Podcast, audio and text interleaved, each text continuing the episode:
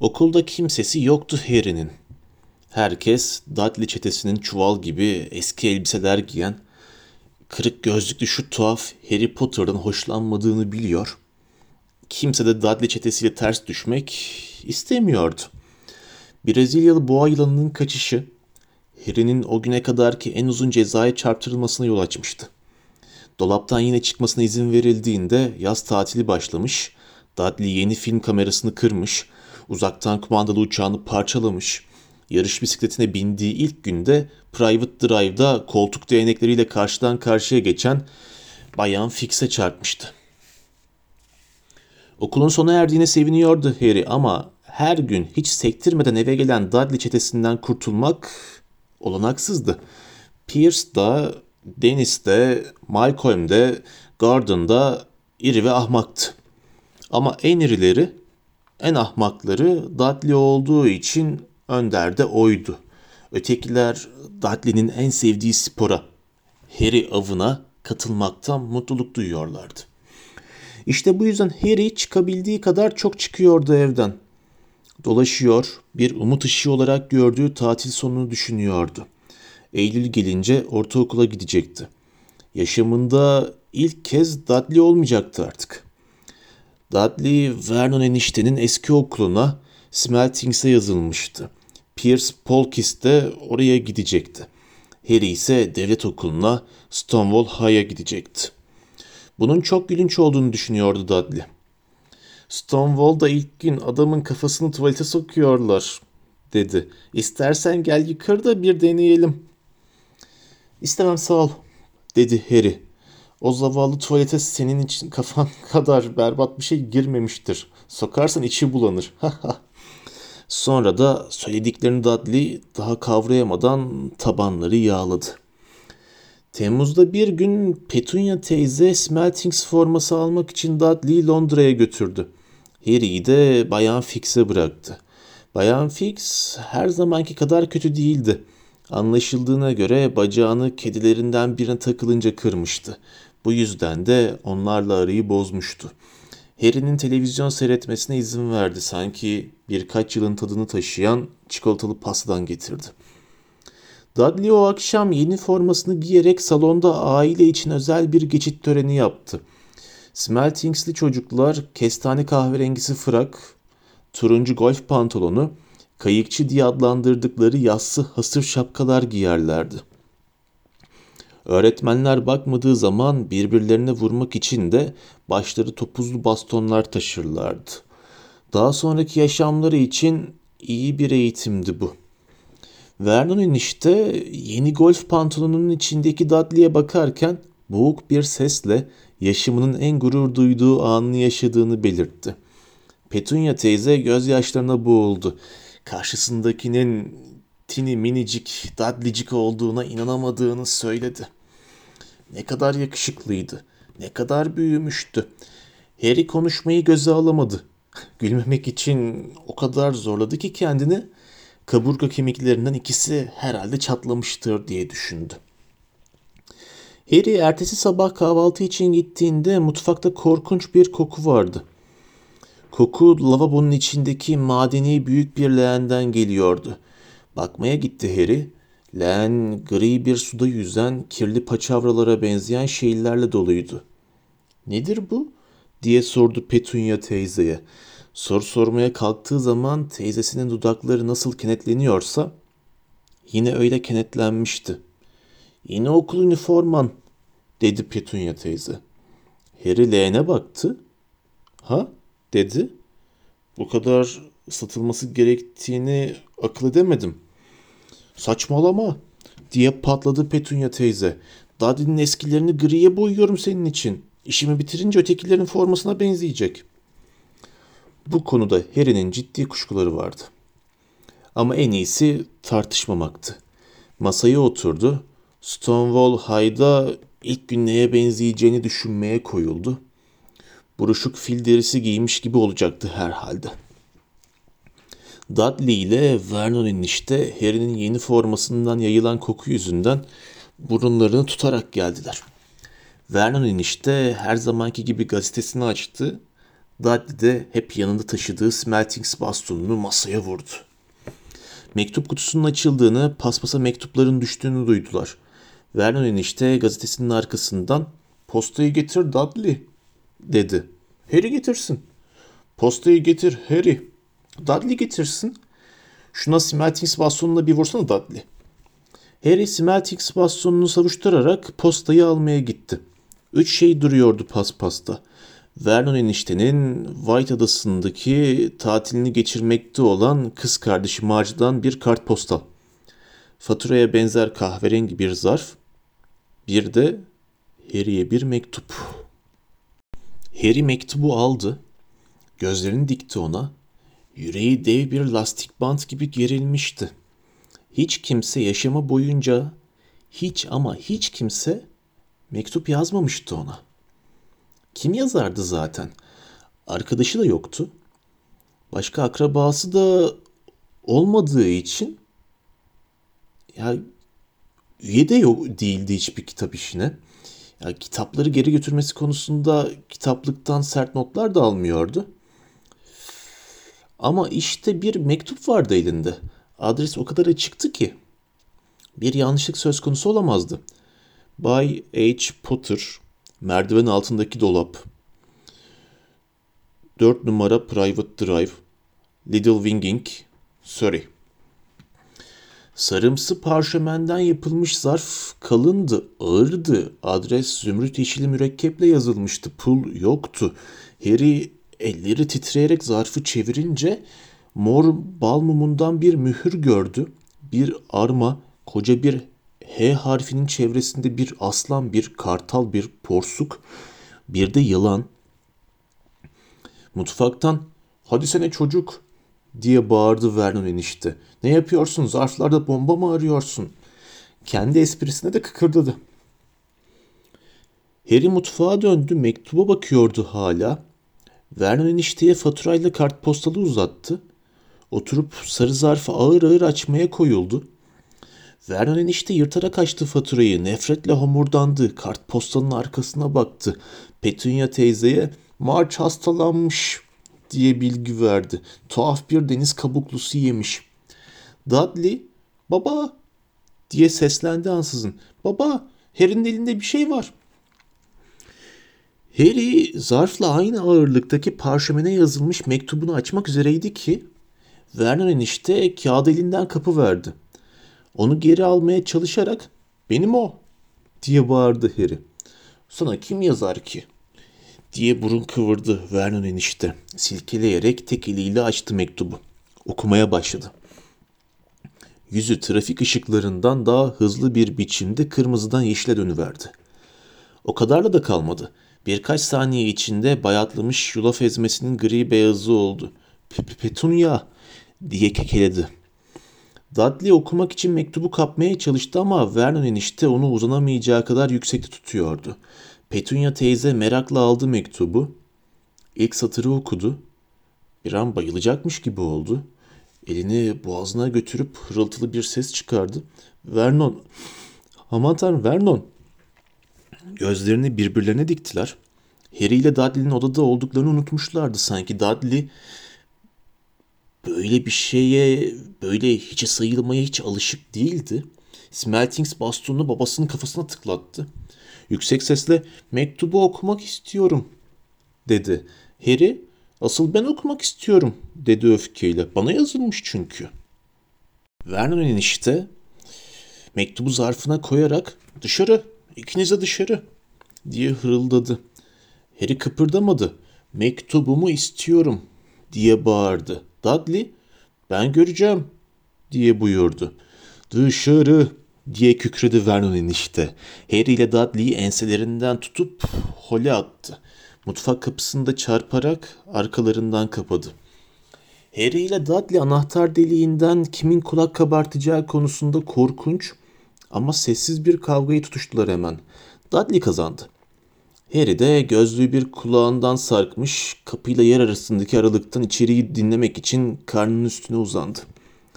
Petunia teyze titrek bir sesle Vernon diyordu. Şu adrese bak. Nerede yattığını nasıl bilebilirler? Evi mi gözetliyorlar dersin. Vernon enişte aklı başından gitmiş. Gözetliyorlardır, araştırıyorlardı, belki bizi izliyorlardır diye mırıldandı. Ne yapmamız gerekiyor Vernon? Yanıt verelim mi? Onlara yazıp istemediğimizi. Harry Vernon eniştenin parlak siyah ayakkabılarının mutfağa arşınladığını görebiliyordu. Sonunda hayır dedi Vernon enişte. Hayır umursamayacağız. Yanıt alamazlarsa evet en iyisi bu. Hiçbir şey yapmayacağız. Ama böyle bir şey istemiyorum evde Petunia. Onu aldığımızı yemin etmedik mi? Böyle tehlikeli saçmalıklardan uzak duracağız diye. O akşam işten gelince daha önce hiç yapmadığı bir şey yaptı Vernon enişte. Harry'i dolabında ziyaret etti. Vernon enişte kapıdan bin güçlükle geçer geçmez mektubum nerede dedi Harry. Kim yazmış? Hiç kimse yanlışlıkla sana yollanmış diye kestirip attı Vernon enişte. Yaktım. Harry öfkeyle yanlışlık yoktu dedi. Benim dolabım bile yazılıydı üstünde. Kes diye bağırdı Vernon enişte. Tavandan birkaç örümcek düştü. Derin derin soluk aldı. Yüzüne bir gülücük yerleştirmeye çalıştı. Herhalde çok acı duyuyordu bundan. Şey, evet Harry, şu dolap. Teyzenle ben düşünüyorduk da artık içine sığmayacak kadar büyüdün. Dudley'nin ikinci yatak odasına taşınsan fena olmayacak. Neden? dedi Harry. Eniştesi soru sorma diye kestirip attı. Şu eşyalarını yukarı götür hemen. Dursley'lerin evinde dört yatak odası vardı. Biri Vernon enişteyle Petunia teyzenin, biri konuklar genellikle Vernon eniştenin kardeşi Marge için, biri Dudley'nin yattığı, biri de Dudley'nin ilk yatak odasına sığmayan oyuncaklarını, eşyalarını koyduğu oda. Harry'nin nesi var nesi yoksa dolaptan bu odaya taşınması için tek sefer yetti. Yatağa oturdu Harry. Çevresine bakındı. Buradaki aşağı yukarı her şey kırılmıştı. Bir aylık kamera. Dudley'nin bir zamanlar komşu köpeğe ezdiği küçük tankın üstündeydi. Köşede ilk televizyonu duruyordu Dudley'nin.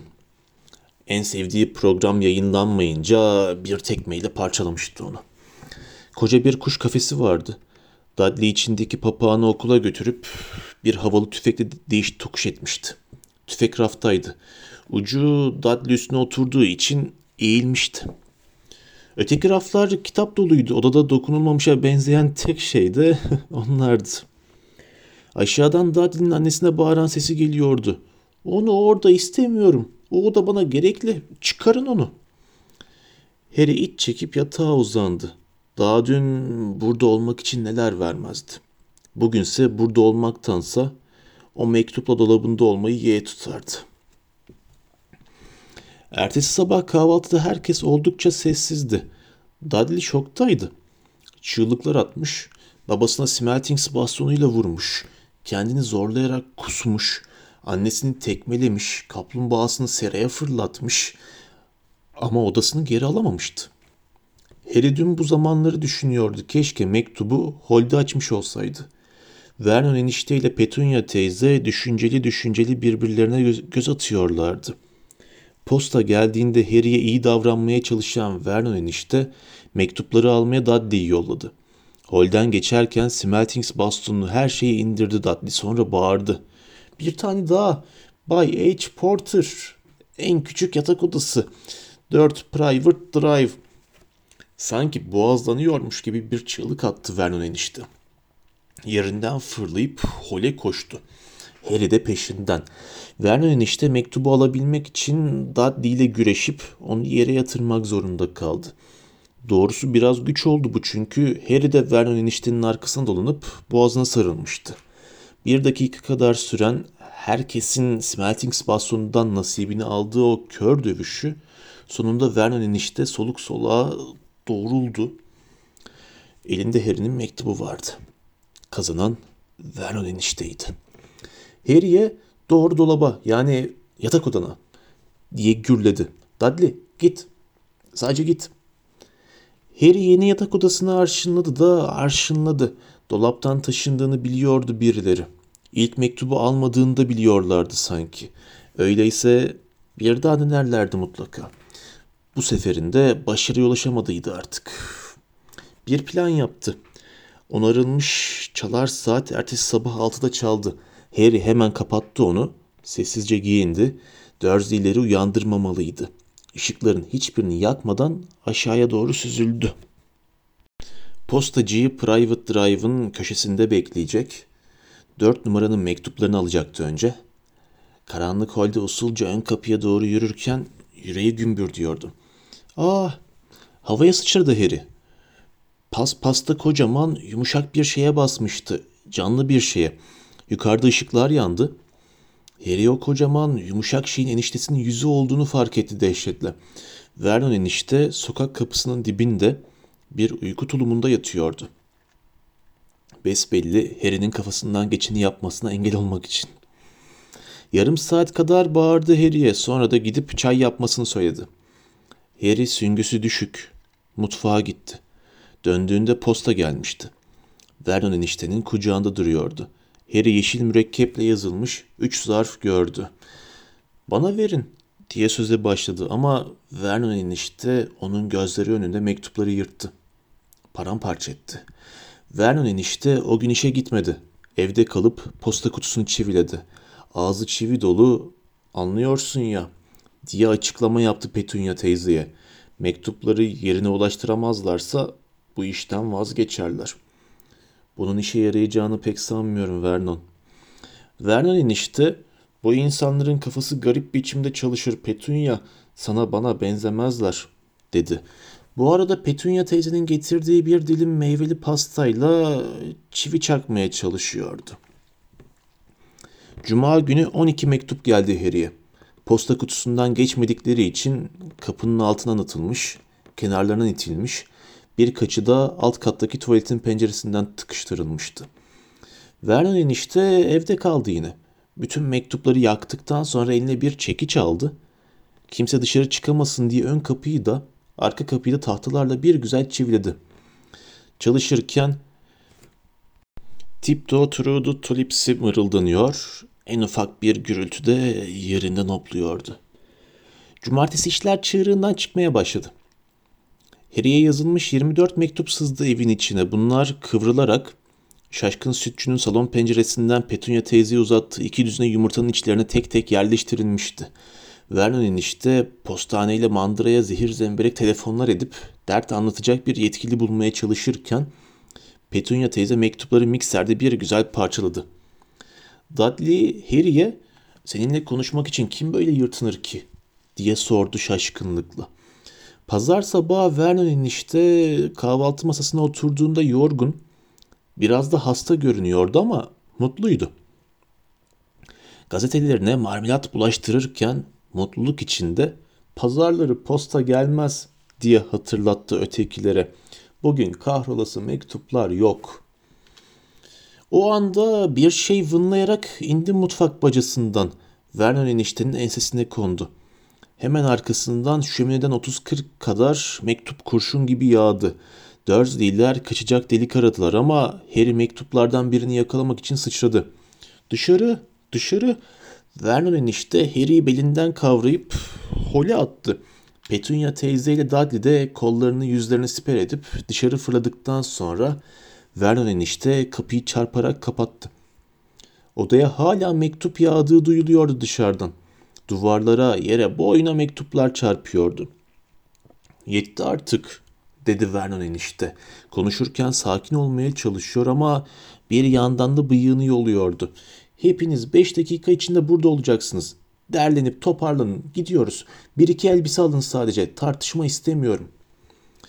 Yarım bıyıkla öylesine tehlikeli biri gibi duruyordu ki kimse ağzını açmaya göze alamadı. 10 dakika sonra tahtalarla çivilenip kapatılmış kapıların dışında arabadaydılar. Otoyola ilerliyorlardı hızla. Dudley arka koltukta burnunu çekip duruyordu. Televizyonunu, videosunu ve bilgisayarını spor çantasına tıkıştırırken babası onu görmüş. Kendilerini beklettiği için de kafasına yumruğu indirmişti. Uzaklaştılar. Uzaklaştıkça uzaklaştılar. Petunia teyze bile nereye gittiklerini sormaya cesaret edemiyordu. Vernon enişte arada bir direksiyonu kırıyor, bir süre ters yönde ilerliyordu.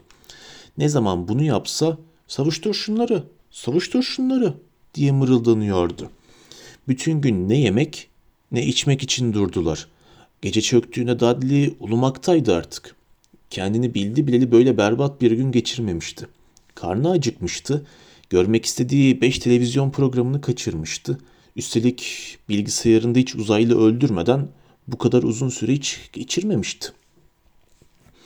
Vernon enişte sonunda büyük bir kentin dışlarında kasvetli bir otelin önünde durdu.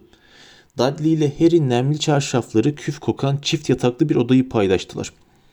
Dudley horul horul uyudu ama gözünü bile kırpmadı Harry. Pencerenin kenarına oturup geçen arabaların ışıklarına baktı. Uzun uzun düşündü.